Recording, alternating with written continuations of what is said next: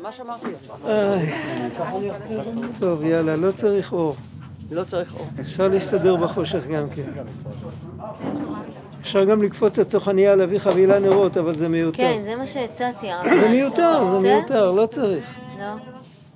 לא צריך. זה נותן אווירה נעימה. נרות. כן, לא אולי אני כן. צריך, לא פתוח פה צריך. משהו?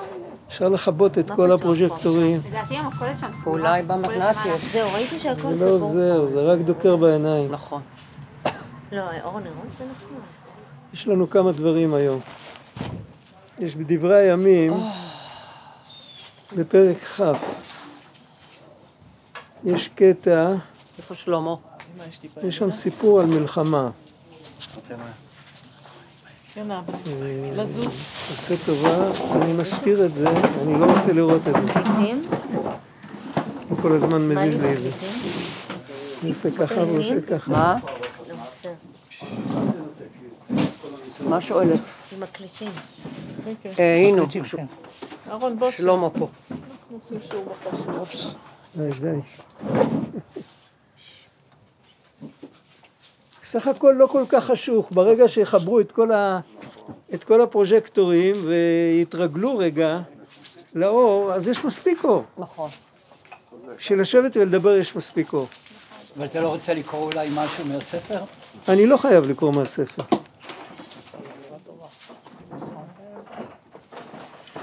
יש בדברי הימים, בפרק כ', יש סיפור על מלחמה שבאו, באים ואומרים ליהושפט, באים ואומרים לו שיש פלישה ממזרח דרך ים המלח. פלא, אה? ממש לא הגיוני. הם באים אה, בני עמון ומואב ואדום. באים והם הם עולים את, אה, היום קוראים לזה מעלה האיסיים.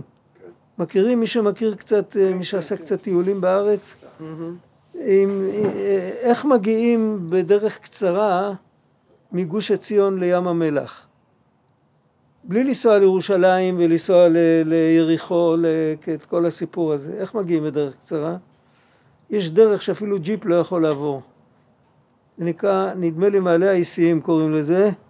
בתנ"ך יש איזה שם אחר, אני לא זוכר כרגע את השם, אני לא יכול להסתכל. אבל אה, אה,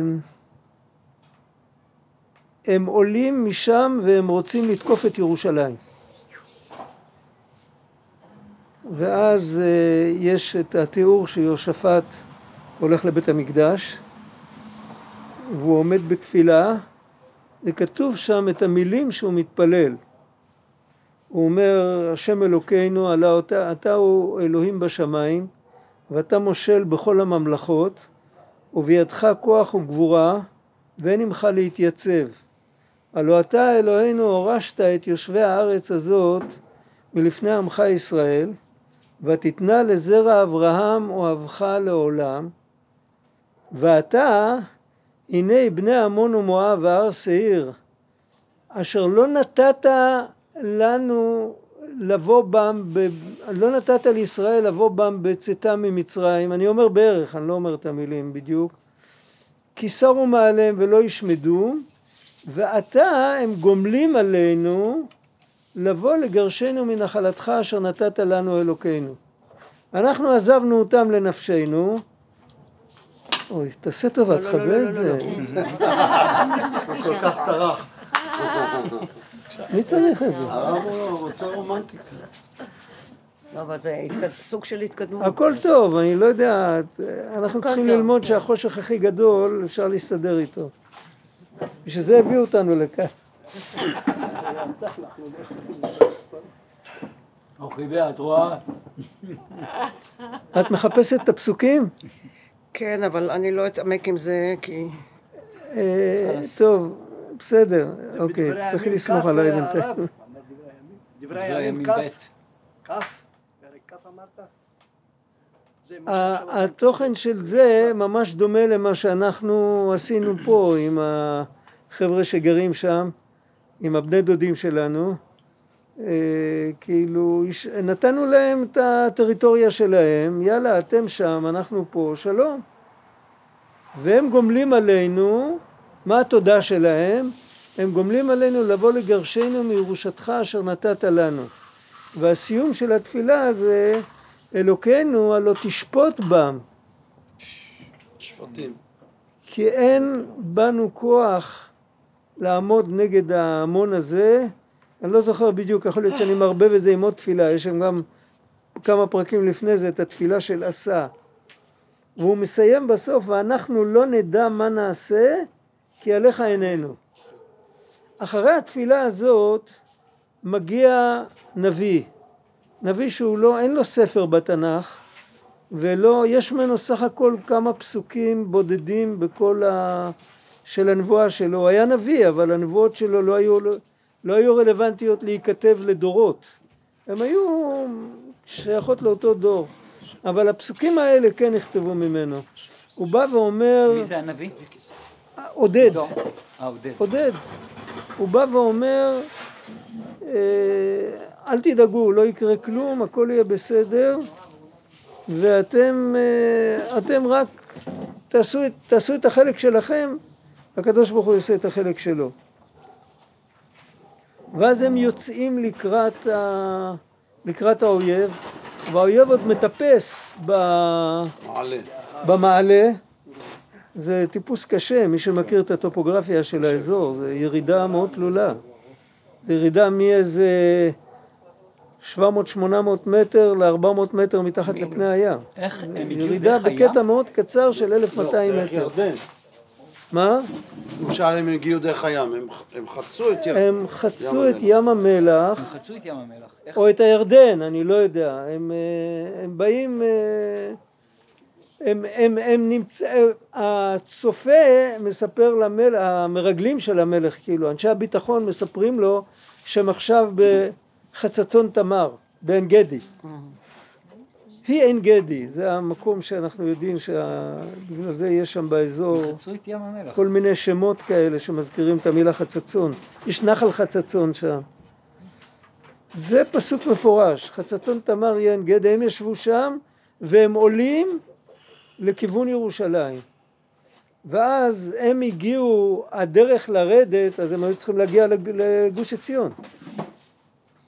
הם הלכו מירושלים על גב ההר, והם הולכים להתנפל עליהם, לרדת על האויבים בדרך, ואז כשהם עומדים למעלה, לפני שהם מתחילים לרדת, אז הם רואים שיש במחנה של האויב מהומה גדולה, ויש שם מלחמה ביניהם. הייתה שם איזו אי הבנה, ושניים חשבו שהשלישי בוגד בהם, חשדו את האדומים נדמה לי, והתחילו להילחם בו, ואחר כך נוצרה איזו אי הבנה בין עמון ומואב, ו- והתחילו, ל- וכאילו הם השמידו אחד את השני ולא נשאר מהם כלום.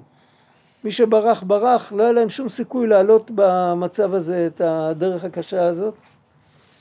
ובני ישראל ירדו ולקחו את הנשק ואת, ואת את, את, את הכלים, את מה שהיה להם שם בדרך. ל- והם חזרו, עלו למעלה, ומשם יש את השם עמק ברכה, ויקרא למקום הזה, אתם יודעים איפה זה עמק ברכה? מול אלון שבות.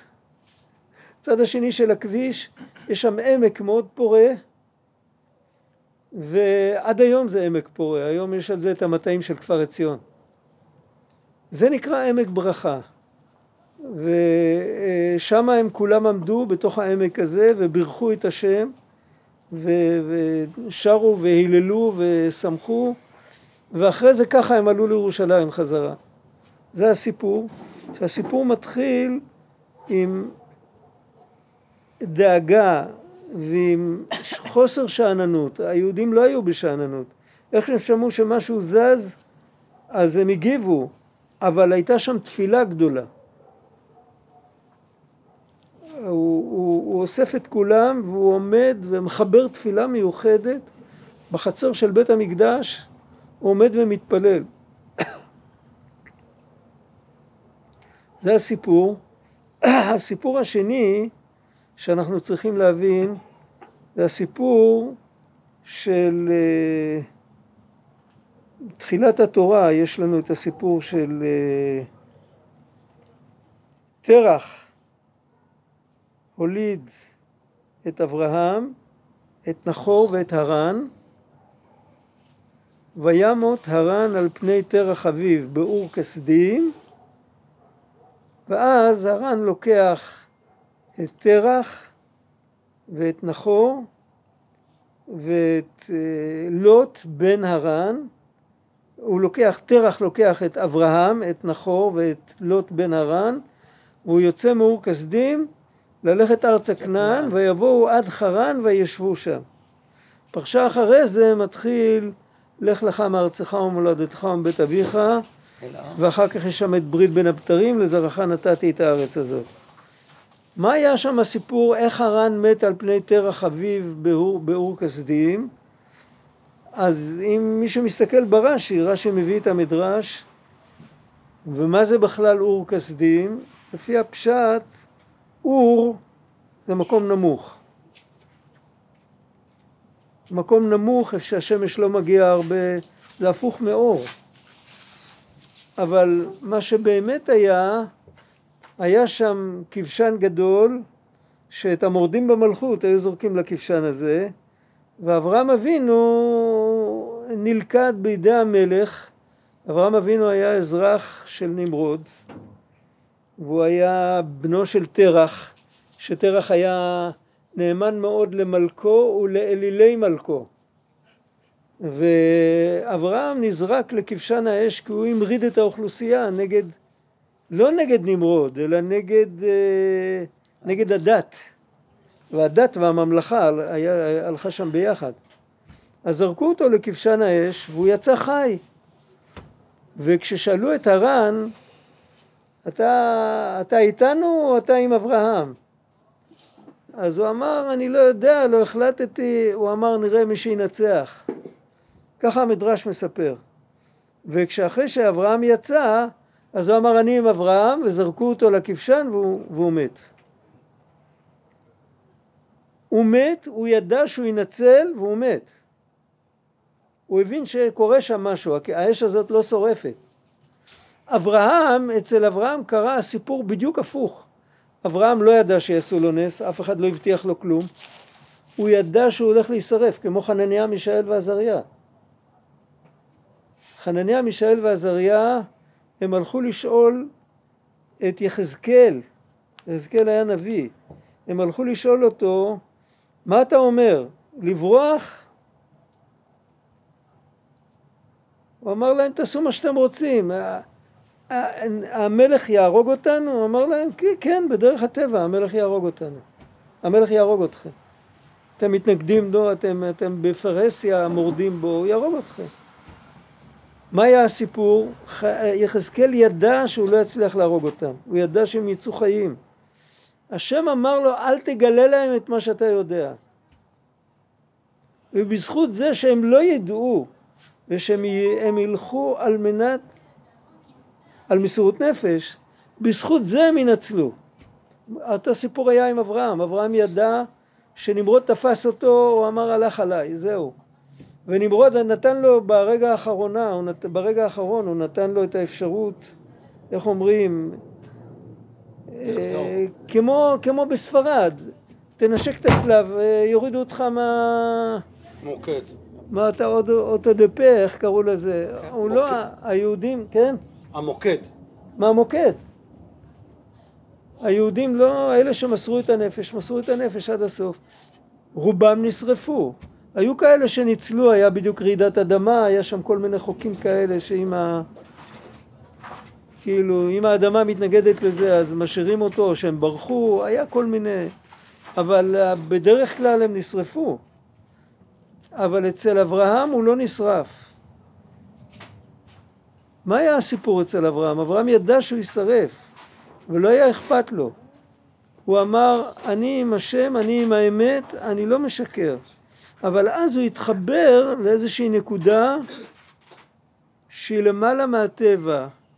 בנקודה שלמעלה מהטבע אתה יכול למצוא שהאש האש לא תשרוף אותך. זה לא חוק טוטל שאש שורפת, או שהחזק מנצח את החלש, או שהמלך אה, כאילו יכול לכופף לך את הידיים ולהכריח אותך. זה לא חוק אמיתי, זה חוק של הטבע. הטבע זה רק השתקפות של החוקים האמיתיים. זה השתקפות מוגבלת. שהחוק האמיתי הוא שהוא הרצון של הקדוש ברוך הוא. והיו כאלה שהגיע להם, אין מה לעשות, זה, הרי כל בן אדם מת בסוף, ואנחנו אף פעם לא יודעים למה זה ניצל וזה מת, אנחנו לא יכולים לדעת.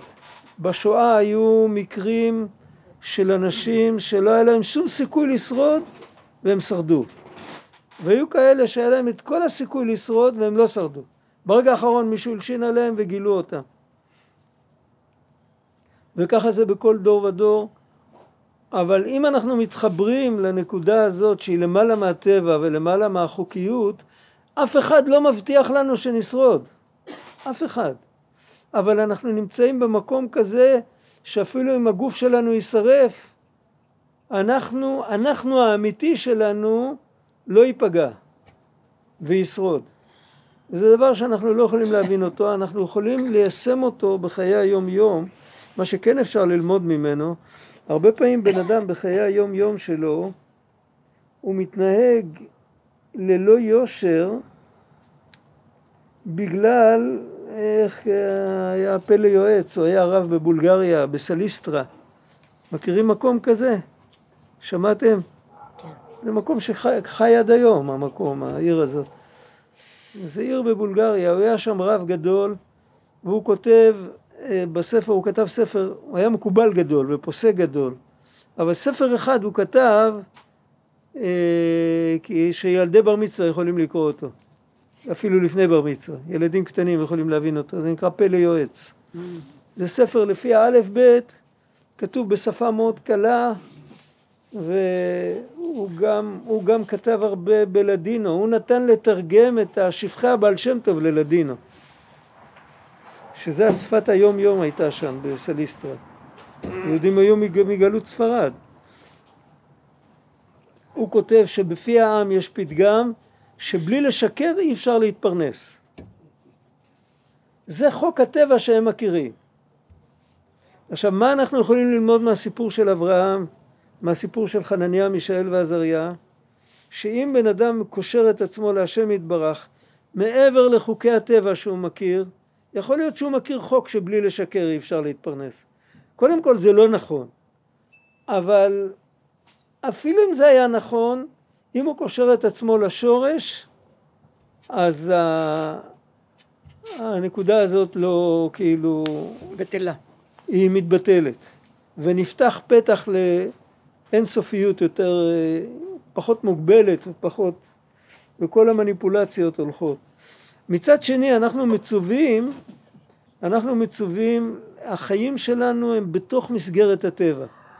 אם בן אדם ירצה לשבת ככה, שתגיע לו פרנסה מן השמיים, אז uh, זה לא יקרה, ואם בן אדם רוצה לשבת ככה ולא לעשות כלום ולהזניח את הביטחון, אז uh, uh, הוא מאבד את עצמו לדעת.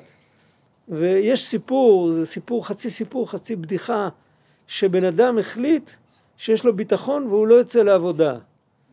ועובר יום ועובר יומיים, וכל כך מתפעלים ממנו בבית דין של מעלה, שולחים לו את אליהו הנביא עם סל מצרכים. ואז הוא מסתכל דרך החלון, הוא רואה שמגיע אליו יהודי כזה אדור עם סל מצרכים, אבל הוא כאילו התבלבלה דעתו והוא לא מוצא את הדלת של הבית. אז דרך החלום, דרך החלון, הוא מראה לו שהדלת היא בצד מסוים. ואז הוא מגיע אליו, והוא אומר לו, אם אתה באמת היה לך ביטחון, לא היית צריך להראות לי כלום. Mm-hmm. אתה לא במדרגה הזאת, אז באתי לספר לך שאתה צריך לצאת לעבודה. אתה לא במדרגה הזאת שאתה יכול עם ה... כאילו עם ה... בסך הכל במדרגה של אה, גילוי אליהו. לא שמעתי? סך הכל במדרגה של גילוי, גילוי אליהו. הוא זכה לגילוי אליהו, אבל, אבל בקטע הזה של הביטחון הוא רימה את עצמו. עכשיו מה עוד צריך להבין? יש משהו נוסף, הוא לא, הוא לא קשור באופן ישיר, הוא משהו נוסף שצריך להבין אותו, אנחנו מכירים אותו מה... הנה, ישב... למה ישבנו עכשיו בחושך?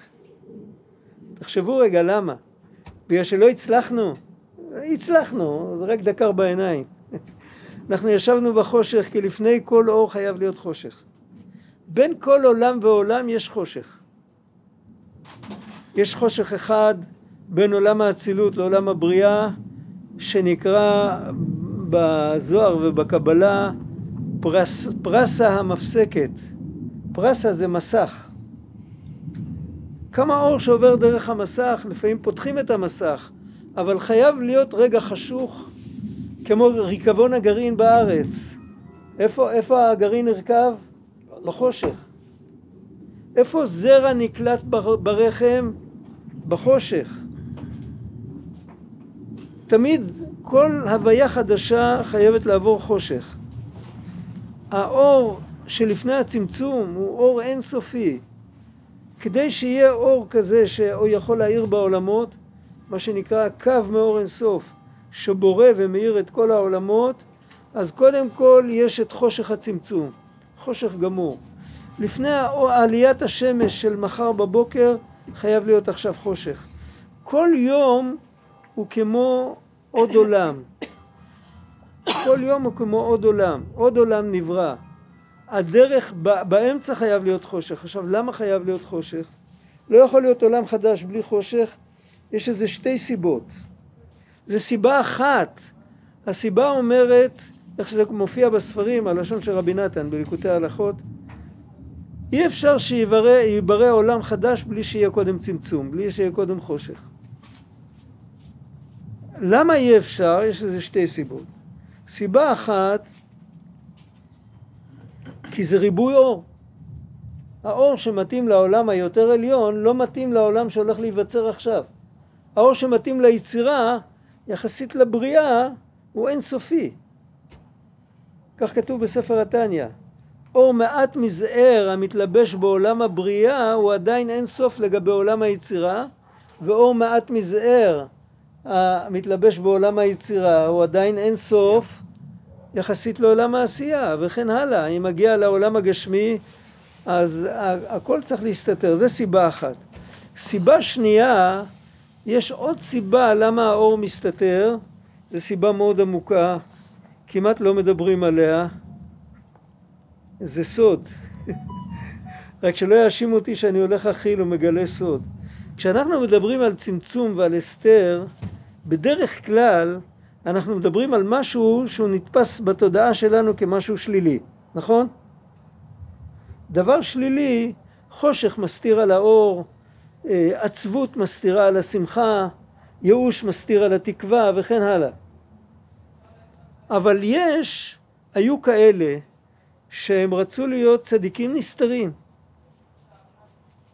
הם רצו להיות צדיקים נסתרים, אבל הם לא הצליחו. הקדוש ברוך הוא גלגל אותם, אחד נהיה רב גדול של קהילה, אחד נהיה אדמו"ר גדול, הוא היה רב של קהילה גדולה ומכל הסביבות באו לשאול אותו שאלות, הוא לא יכול להיות נסתר. מה הוא עשה? הוא היה בעל מדרגה גדולה, הוא הסתיר את עצמו בתוך מעטה של למדנות. הוא היה אדם גדול, אני לא זוכר על מי מספרים את זה עליו, הוא יכל להיות נביא. בתוך מה הוא הסתתר? הוא לא הסתתר בזה שהוא, אה, אה, לא יודע, מכר, אה, ירקות בשוק. הוא הסתתר בלמדנות שלו. גם הלמדנות, למרות שהיא דבר חיובי, זה שכל, זה חוכמה, זה חוכמה קדושה, זה חוכמת התורה. אבל אם רוצים להסתיר משהו יותר גבוה, אז גם זה הסתרה. והיה מישהו שהסתיר את עצמו בתוך מופתים.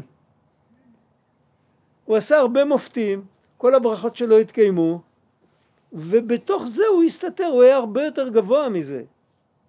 הוא הסתתר, הוא היה מין בבא כזה שבירך אנשים וכל הברכות שלו התקיימו וכל זה. בעצם מתחת לזה היה משהו נסתר הרבה יותר עמוק. וצריך להבין את זה, שלפעמים גם דברים טובים יכולים להסתיר. תחשבו שעולם יותר גבוה יתגלה בעולם שלנו בלי הסתרה. אין לנו הסתרה, אין לנו את החושך, אין לנו את הכיסופים, אנחנו מקבלים אור מאוד מאוד גדול, תובנות מאוד עמוקות, ממש נפלא. מה היינו חושבים? את מי פגשנו? את האלוקים בעצמו. זה הרבה יותר גבוה ממה שאנחנו תיארנו לעצמנו, את האלוקים, פתאום התגלה לנו. אז פגשנו את האלוקים בעצמו. וזה השקר הכי גדול, זה הסתרה הכי גדולה. כי זה סך הכל אור של עולם יותר גבוה. זה לא האלוקים. בזה שמסתירים לנו את זה, לוקחים מאיתנו את ההסתרה הגדולה, נותנים לנו במקום זה הסתרה של חוקי הטבע. לחוקי הטבע יש פחות כוח להסתיר על האלוקים. אף אחד לא ירמה את עצמו שחוקי הטבע זה האלוקים. אבל שייתנו לנו אור שהוא למעלה מהטבע, שהכל פתאום מסתדר והכל טוב והכל מובן, אנחנו נחשוב שהתגלה לנו האלוקים בעצמו. בגלל זה לא נותנים לנו את זה. אנחנו, אנחנו הולכים לאט לאט בין כל התקדמות שלנו, בין כל התקדמות מלמטה למעלה, אנחנו חווים איזה רמה של חושך שבו אנחנו כביכול, זה הסוד של נהר דינור שכתוב בזוהר ובתלמוד. אנחנו כאילו שוכחים את הכל ואז אנחנו יכולים לקבל משהו יותר גבוה. החושך הזה מראה לנו שאנחנו עוד רחוקים מלנגוע באמת. אז זה דבר אחד. דבר שני, זה בעצם, אה, זה כבר אמרנו שני דברים. דבר אחד, החושך הזה צריך להיות כי אנחנו לא יכולים לקבל את האור, ואפילו מי שכן יכול, יכול לקבל את האור, זה יכול לבלבל אותו, הוא יחשוב שזה האלוקים, האלוקים הוא לא אור, הוא לא חושך, הוא לא גשמי והוא לא רוחני, מה הוא כן אנחנו לא יכולים לדעת. לעתיד לבוא זה יתגלה. ולכן הגאולה של העתיד לבוא היא נמשלת ללידה שיש לפניה צירים ולפעמים קושי בלידה וכל זה. זה סיפור אחד. עכשיו יש עוד נקודה שהנקודה הזאת מדברת אלינו בגובה העיניים פשוט פשוט מה קורה בשעת הדמדומים בפסיכולוגיה שלנו ומה קורה בלילה תחשבו על זה. בשעת הדמדומים אנחנו מרגישים דכדוך. למה? כי עוד מעט יהיה חושך. בחושך הגמור הדכדוך נעלם. אנחנו היום בגלל החשמל אנחנו לא חיים בטבע. אז הקדוש ברוך הוא גלגל לנו ערב בלי חשמל כדי שנוכל להרגיש את הכל שהגענו לכאן היה עוד קצת אור וואי מה יהיה עוד? מעט יהיה חושך? אין אור. אה, הרי התרוצצתם בטלפונים על כל המפסיקים והחשמל קפץ. זה היה דכדוך גדול. עכשיו ירד החושך לגמרי הכל בסדר. למה? כי בחושך אנחנו מצפים לאור. תמיד הציפייה גורמת, אה, אה, מעצבת את המצב רוח שלנו. כשאנחנו ב, ב, בחוסר תקווה, ב, כאילו מה יהיה ומה יהיה ומה יהיה, עוד מעט יגיע החושך, אנחנו צריכים לזכור שהחושך הזה שעוד מעט יגיע, זה בעצם הדרך לאור. וזה, ו, וגם אצל, לא רק בציבוריות, אני, אני מדבר, יש לי את הספר בתיק. אם הייתי קורא את זה בשפה של רבי נתן זה היה הרבה יותר ברור. הדליק את האור הרב שתוכל לקרוא? לא, לא. לא? טוב ככה. אתה יכול להדליק, זה לא משנה, זה קופץ שם. לא, זה- לא, לא קופץ. זה לא חשוב, זה לא משנה, העיקר שהבנו את הרעיון. עכשיו יכול להיות אפשר להדליק את האור. אבל הרב, החושך זה כן. גם האשליה. זה זה- גם הדמיון שמתלווה. לדבר. החושך זה כליה, זה האשליה. אשליה. אשליה זה הדמיון שאוי ואבוי מה יהיה ו- וכל זה. ברגע שיש חושך ואתה נמצא בתוכו, אז זה המציאות, המציאות. הגיע האור. כן. קודם כל, גם בחושך יכלתי. לעשות את זה. בואו נראה איפה השעון. יש לנו עוד הרבה זמן, אפשר לקרוא משהו בפנים. את כל מה שדיברנו אפשר להתחיל לקרוא בפנים. קודם כל לקרוא את הפסוקים נכון, את הפסוקים מ... זה כבר יותר מדי. כן, זה כבר... זה ריבוי אור. זה ישר... היצירה טוב. לא משנה, לכם זה עוזר. לי זה דק- ידקור בעיניים, לא, לא. אפשר יבש משהו, כן? אה? להגיד לה שיוריד. יבש משהו. מה- כן. מה- אז זה היה רטוב? כנראה. הוא מסתדר עכשיו. בוא נראה, קודם כל בוא נראה את רגע, התנ"ך. אה, אפשר לשאול שאלה? אז אם אנחנו, אה, אם לא- אם לא נדע לזהות, איך נדע לזהות שזה האור של אלוקים?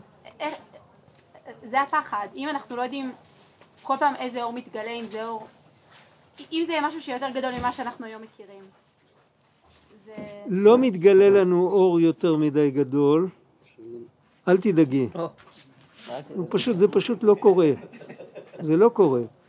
זה רק תפיסת עולם, אם נגיד בן אדם יישב, עשינו פעם את התרגיל של המחיקה, זוכרים אותו? אם בן אדם יישב ויקלף את הכל, הוא ידמיין שכל מי שמקלף את הכל בסוף מגיע לאיזה מין עני כזה מופשט, וכן, את זוכרת? אני לא. היא לא הייתה. לא היית. לא והוא יגיע בסוף למסקנה שהאני האמיתי הזה זה האלוקים. עכשיו האני האמיתי הזה זה האלוקים איך שהוא מתגלה לנו בתוך החושך. הפילוסוף יכול לחשוב שזה האלוקים האמיתי. אבל את האלוקים האמיתי אנחנו לא יכולים לחוות כי הוא חווה אותנו באופן עקרוני ואנחנו אף פעם לא, אנחנו נקודה במחשבה שלו, הוא לא יכול להיות נקודה במחשבה שלנו. זה ברור.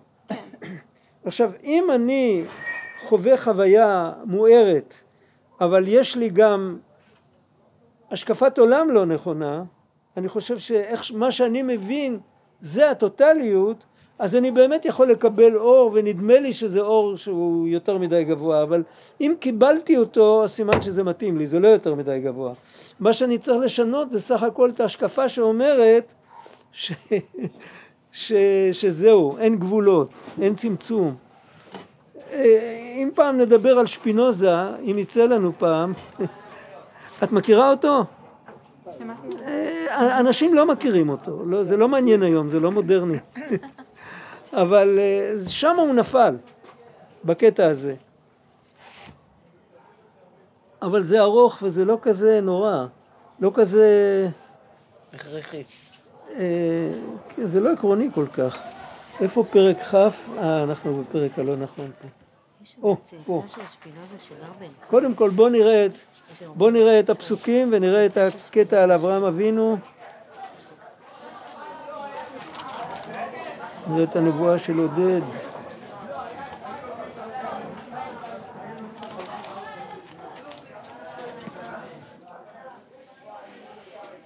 ויהי אחרי כן באו בני מואב ובני עמון ועמהם ההמונים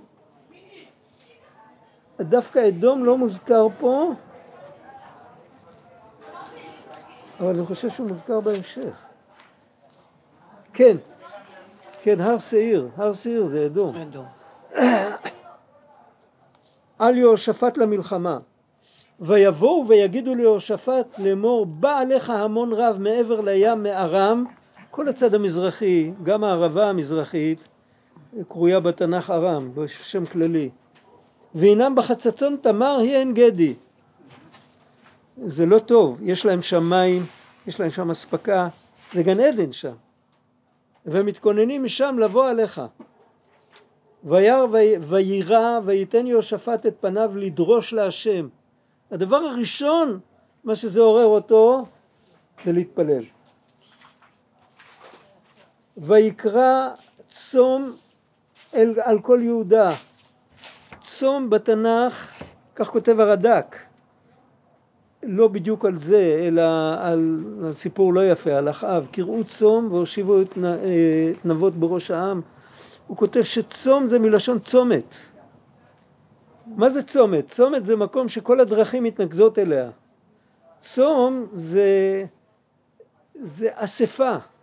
רק בדרך כלל כשהיו עושים אספה היו צמים עד שהיו מגיעים ועד זה, עד שהיה נגמר האספה, היה עובר היום, אז היו צמים. אז, אה, אז קוראים לצום, לתענית קוראים היום צום. אבל המילה המקורית של המילה צום זה אספה. אבל זה הוא קרא צמצום צום, בעצם, לא? אה? זה צמצום בעצם. לצמצם את כולם לאותו מקום. הוא קרא לכולם להתאסף, ויקבצו יהודה לבקש מהשם, לא רק מהמקום, מכל ערי יהודה באו לבקש את השם. זה יכול להיות מרחקים. ויעמוד יהושפט בקהל יהודה וירושלים בבית השם, לפני החצר החדשה, אני לא יודע מה המשמעות של הדבר הזה.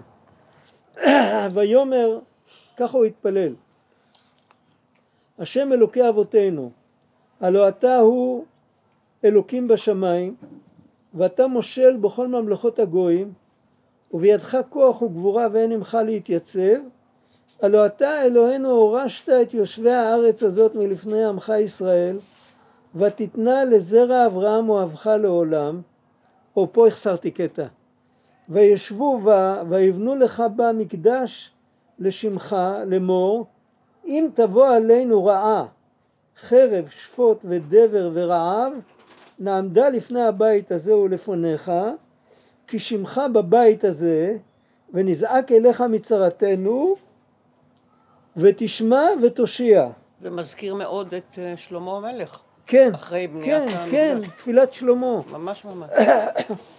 הוא היה סך הכל ארבע דורות אחריו כן, אבל ממש אה, אותו סטייל. ועתה הנה בני עמון ומואב והר שעיר אשר לא נתת לישראל לבוא בהם בבואם מארץ מצרים כי סרו מעליהם ולא ישמדום. והנה הם גומלים עלינו לבוא לגרשנו מירושתך אשר הורשתנו. אלוקינו הלא תשפוט בם כי אין בנו כוח לפני ההמון הרב הזה הבא עלינו ואנחנו לא נדע מה נעשה כי עליך עינינו המילים האלה מועתקות בסידור התפילה. זה חצי פסוק. כן.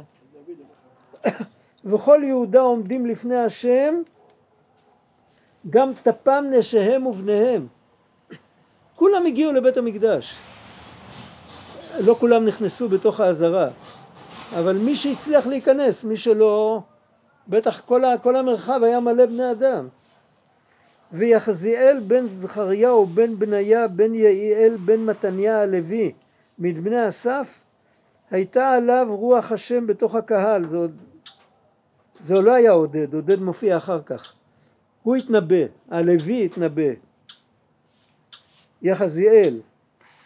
ויאמר הקשיבו כל יהודה ויושבי ירושלים והמלך יהושפט כה אמר השם לכם אתם אל תיראו ואל תחתו מפני ההמון הרב הזה כי לא לכם המלחמה כי לאלוהים מחר רדו עליהם הנם עולים במעלה הציץ זה מה שקוראים היום מעלה האיסיים ומצאתם אותם בסוף הנחל פני מדבר ירואל. אתם תמצאו אותם, תראו אותם מלמעלה, תראו אותם למטה. לא לכם להילחם בזאת, התייצבו, עמדו וראו את ישועת השם עמכם. יהודה וירושלים, אל תראו ואל תחתו, מחר צאו לפניכם והשם עמכם. היה להם ווייז, הנביא. איזה גילוי אלוקות היה אז. ויקוד יהושפט אפיים ארצה יודעים מה זה קידה? היום יש רק אנשים מעטים מאוד שיודעים, זה לעמוד ולנגוע עם המצח ברצפה. וכל יהודה ויושבי ירושלים נפלו לפני השם להשתחוות להשם. השתחוויה בבית המקדש זה לגמרי, לכל האורך. זה לא מה שאנחנו קוראים להשתחוות. ויקומו הלוויים מן בני הקהתים ומבני הכורחים להלל להשם אלוהי ישראל בקול גדול למעלה. זה היה באותו יום וישכימו בבוקר ויצאו למדבר תקוע. הנה יש לכם את גוש עציון, מי שלא האמין לי. ובצאתם עמד יהושפט ויאמר שמעוני יהודה ויושבי ירושלים האמינו, יהושפט יצא איתם למלחמה הוא לא נשאר בלשכה שלו האמינו בהשם אלוקיכם ותאמנו, האמינו בנביאיו והצליחו. ויבעץ אל העם ויעמד משוררים להשם ומהללים להדרת קודש הוא הרים להם את המורל. הוא כבר, הם כבר התחילו לשיר, שירה בציבור כבר. כן. ומהללים להדרת קודש בצאת לפני החלוץ ואומרים הודו להשם כי לעולם חסדו. ובעת החלו ברינה ותהילה נתן השם מערבים על בני עמון מואב והר סעיר הבאים ליהודה וינגפו. היה שם משהו לא ברור, לא כתוב כאן מי ערב להם. היה עוד איזה גורם בשטח. ויעמדו בני עמון ומואב על יושבי הר סעיר, הם חשדו בהם שזה הם. להחרים ולהשמיד, וככלותם ביושבי שעיר עזרו איש ברעהו למשחית.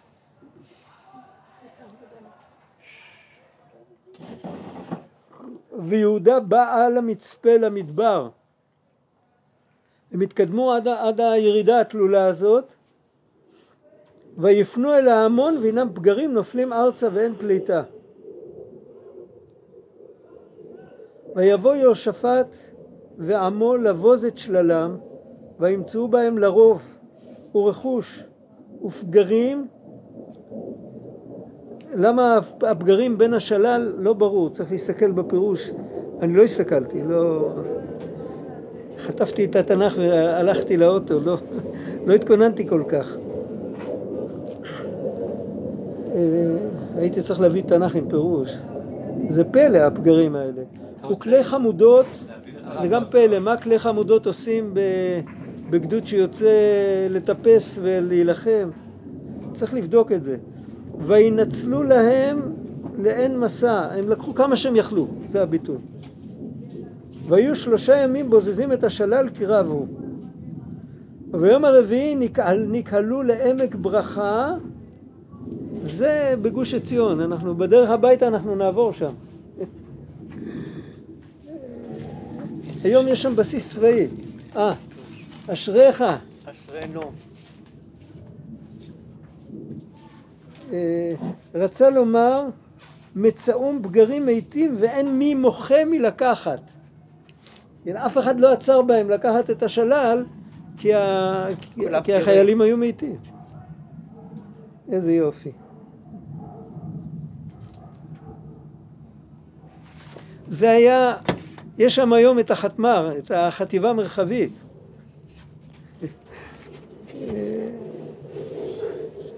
שם זה עמק ברכה.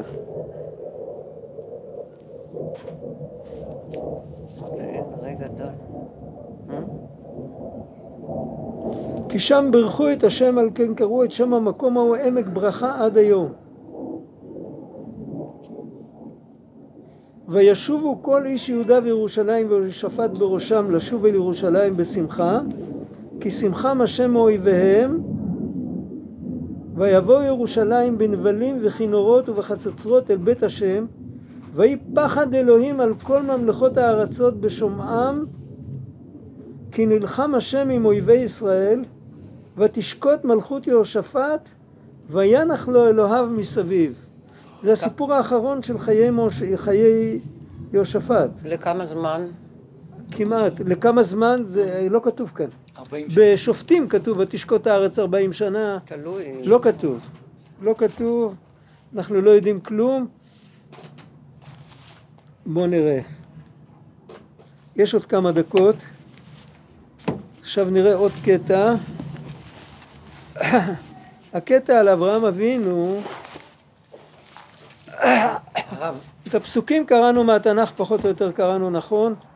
הקטע על אברהם אבינו זה קטע ממכתב של האדמו"ר מחב"ד לפני שלוש דורות, האדמו"ר החמישי, אה, שהוא כתב אותו בשנת תרנ"ז, זה עוד שלוש שנים, זה מאה עשרים שנה.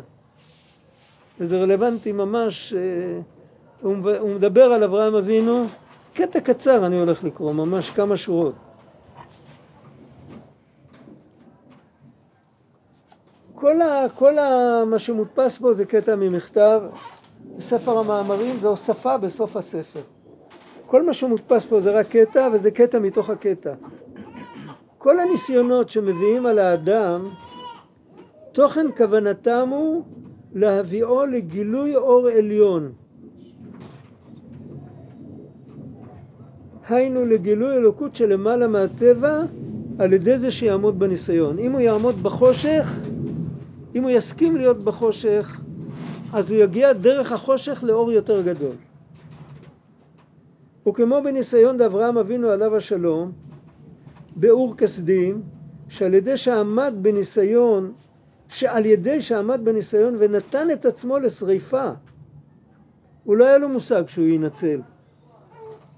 יש כאן מאמר ארוך בספר הזה עם אותו תוכן, ושם הוא מסביר באריכות שהוא לא היה לו מושג, הוא לא ידע שהוא ינצל ולא זה, ו... הוא נתן את עצמו לשריפה רק שלא יהיה נפרד חס ושלום מאלוקות. זה האמת, האמת שהשם האמת והאלילים זה שקר, ואני לא מחליף את האמת שלי אפילו אם על ידי זה ייתנו, החי... ייתנו לי את החיים במתנה. על ידי זה בא לגילוי אור שלמעלה מהטבע. מה היה הגילוי אור? שאין האש שורף, שזה גילוי אור אינסוף הבלתי בעל גבול. כי מה שהאש חם ושורף ביום יום והמים קר ומכבה זהו על פי הגבלת לבושי הטבע בהנהגת העולם אבל מצד אור אין סוף הבלתי בעל גבול אין הגבלת והתחלקות אש ומים כלל ועל ידי שעמד בניסיון נגד הגבלת לבושי הטבע הרי הוא בא לגילוי אור אינסוף שלמעלה מהטבע שאין האש שורף כלל. וכמו כן בכל ניסיון וניסיון שבא לאדם הכוונה הוא שיעמוד בניסיון ועל ידי זה יראה וירגיש את האור הבלתי בעל גבול את כמה שהוא יכול להרגיש אותו. בשפה שלו. בבחינת אור אינסוף שלמעלה מהטבע והיינו שיראה שלא על פי לבושי הטבע יחיה האדם כי מהאור אינסוף שלמעלה מהטבע לבושי הטבע זה כמו הצינור אבל התוכן הפנימי אנחנו לא חיים מהחוקיות. אנחנו חיים מהחיות. החוקיות היא הפורמה שדרכה זורמת החיות. זה כאילו הצנרת אבל החיות הפנימית היא אינסופית. זה הקטע על אברהם אבינו ובואו נראה עכשיו איפה אנחנו. רבי נתן. אפשר עוד לראות את הקטע של רבי נתן? יש חמש דקות.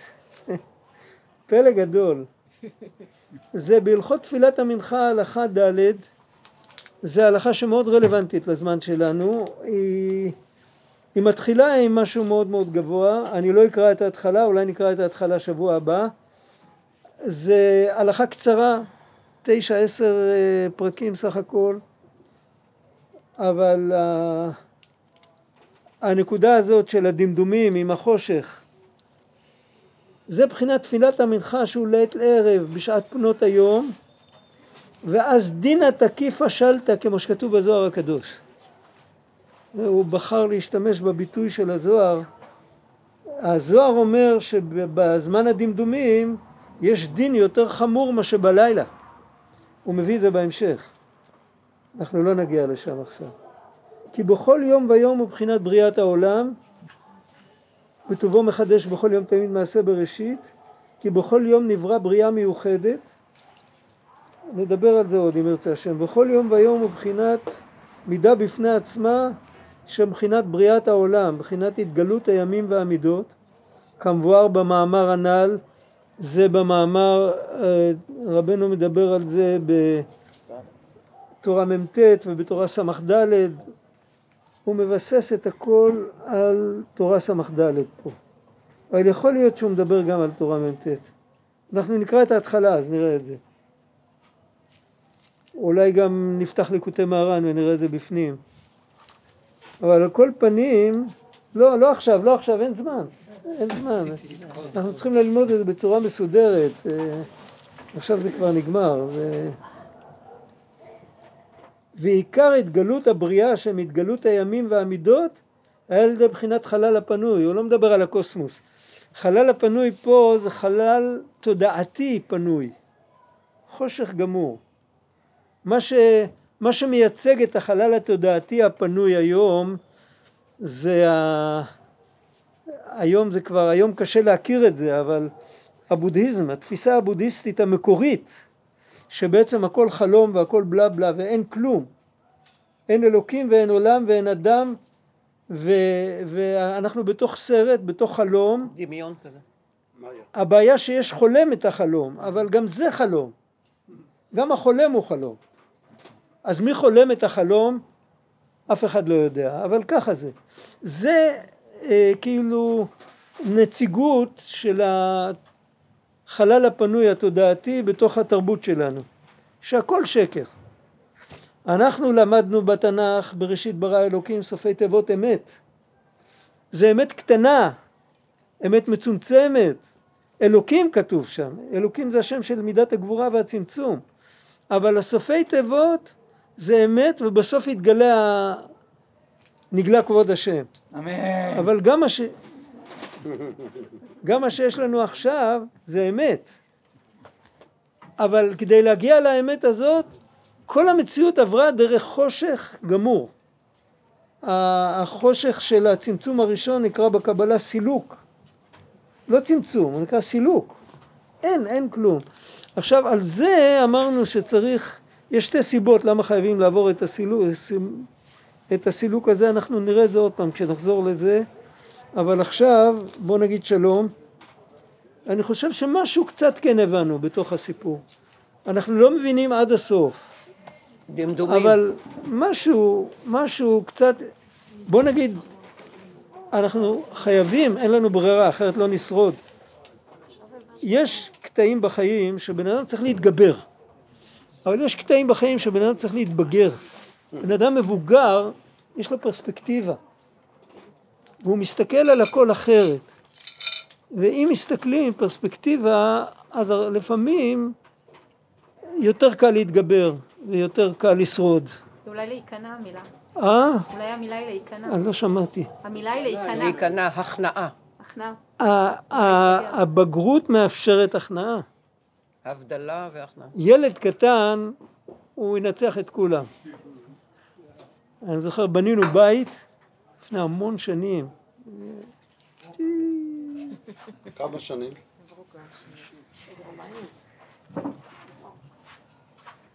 חמישים פחות שתיים. לא בבת-עין, בת-עין עוד הייתה בעננים עוד. ובנינו, בנינו בית, בנינו לבד, כל המשפחה ככה בנתה וזה, חלק בנו, חלק עזרו לנו, גם את הבית עכשיו בנינו. אז אה, אה, לקחנו את הילדים שיראו את הבית. אז אה, היה כבר, לא כל הילדים היו כבר, אבל אה, היה ילד אחד, היה בן חמש, אני יודע בן כמה הוא היה. הוא היה בן, כן, הוא היה בן חמש, בדיוק בן חמש. עמוד. והוא היה ילד. הוא הגיע, הראו לו כאן חדר ילדים. זה עוד היה בלי טיח, בלי בלטות, בלי כלום. נעמד באמצע החדר ואומר, זה החדר שלי? פה אני אעשה מה שאני רוצה.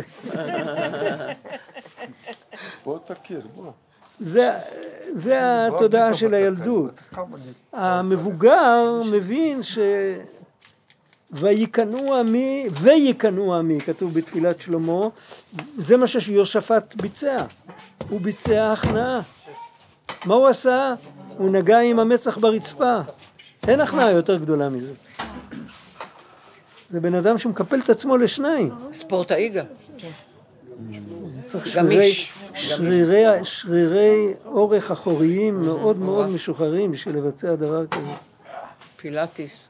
בגיל, בתקופות יותר מאוחרות, היה אחד שניסה להראות את זה לפני רבי יהודה הנשיא. אז הוא נהיה צולע. נו, מה הפלא? צריך חימום לזה. צריך הרבה אימון לזה, אבל אצלהם הם היו כאלה, הם היו, הם לא היו אנשים אה, עצלנים כמונו, הם היו אנשים אחרים. החשיבה שלהם הייתה אחרת, והגוף שלהם עבד אחרת. הם היו אמיתיים. השם יזכנו. תודה רבה. אפשר לשאול- שאלה? אה, כן, אפשר, אם אני אדע, אני לא יודע אם אני יודע. פעם הרב אמר שאם לא היה פלסטיני צריך להמציא, היה צריך להמציא אותו. נכון, נכון, זה אמר חבר שלי, אני אמרתי את זה בשמו. אני אז לא הסכמתי איתו. וסיפרת לנו ממילא סיפור יותר יפה אה, שהוא אמר, הפלסטינאים. הם רק קשות, אורבים אבל לבנים. סיפרת לנו סיפור כזה שבא חבר וישב עם הגב כן. אתם זוכרים את זה? כן, השוט, כן, כן, כן. שהיה מה? אה. היה לי חבר. שהוא היה, לרגל עיסוקיו, הוא היה חייב לבקר הרבה בבתים של הבני דודים. הוא אף פעם לא ישב עם הגב לדלת. אה, והוא תמיד היה עם אקדח, אבל uh, הוא היה מנהל איתם הרבה שיחות, ופעם הם שאלו אותו מה הוא אומר על הסכסוך. אז הוא אמר, אתם השוט. היה ילד טיפש שהלך ושרף את השוט, שהאבא לא יוכל להרביץ לו. אתם השוט. ילד חכם מפייס את האבא. לנו יש עסק עם האבא, לא איתכם. והם כיבדו את זה. יפה. לא נעלבו? יש לי חבר שכתב לאיזה ירחון, הוא כתב סיפור, בעצם הוא לא חבר שלי, הוא חבר של החבר ההוא, של החבר ההוא עם, ה, עם השוט. זה, והחבר ההוא כבר לא בחיים, חבר. הוא נפטר. אבל הוא, הוא היה, הם היו טובה. חברים טובים. הוא בקושי מכיר אותי, אני דיברתי איתו פעם, הוא לא כל כך זכר, אבל אה, הוא כתב שבאמצע חופה האבא נתן לחתן, האבא של החתן נתן לחתן שתי סטירות לחם מצלצלות. ואף אחד לא הבין מה קורה. האימא של החתן והכלה והאבא והאימא של הכלה הבינו טוב מה קורה. הוא היה לו, הוא היה לפעמים מאבד, אה, מאבד הכרה וזה, והיה לו איזה משהו, איזה רפלקס כזה, לא נכון. אפילפטי. ואם. היו, אם ראו סימן שזה הולך להתקרב והיו נותנים לו שתי סטירות, אז היו חוסכים ממנו הרבה הרבה בלאגן אחר כך. את זה הוא כתב עכשיו, עכשיו, אה, עכשיו הוא הכניס את זה. אז מה שיש לנו עכשיו... זה בן אדם שהוא-. הוא בן אדם שהוא הוא פסיכולוג בחסד, הוא לא פסיכולוג, הוא לא מקבל כסף. הוא כל הזמן מול אנשים וכל הזמן רואה צרות ואסונות, והוא קיבל את הרעיון הזה מלמעלה, זה, זה רעיון מאוד נכון. כן, אבל השאלה היא אם מה שיש לנו עכשיו, אה? השאלה היא אם מה שיש לנו עכשיו זה שתי סטירות או שזה אפילפסיה. לא, זה המשל. שאלה איך, זה שלך? זו שאלה איך אנחנו מסתכלים. איך שאנחנו מסתכלים זה מה שיש לנו. אנחנו ממשיכים את מה שאנחנו, את מה שאנחנו מאמינים בו. למחשבה של האדם יש כוח. אם אנחנו נרצה להתעקש שהכל רע, אז הרע יחפש אותנו, אין מה לעשות. אבל אה, אנחנו לא, רע היה שם של אליל מצרי. נכון. אחד מאלילי מצרים קראו לו רע. נכון, זה חשוב. יש גם את ברע, מלך עמורה, משהו כזה. ברע. יאללה, תודה רבה. להתראות. צריך להחזיר משהו? כן, להחזיר את הכיסאות הלבנים בבקשה. לשם.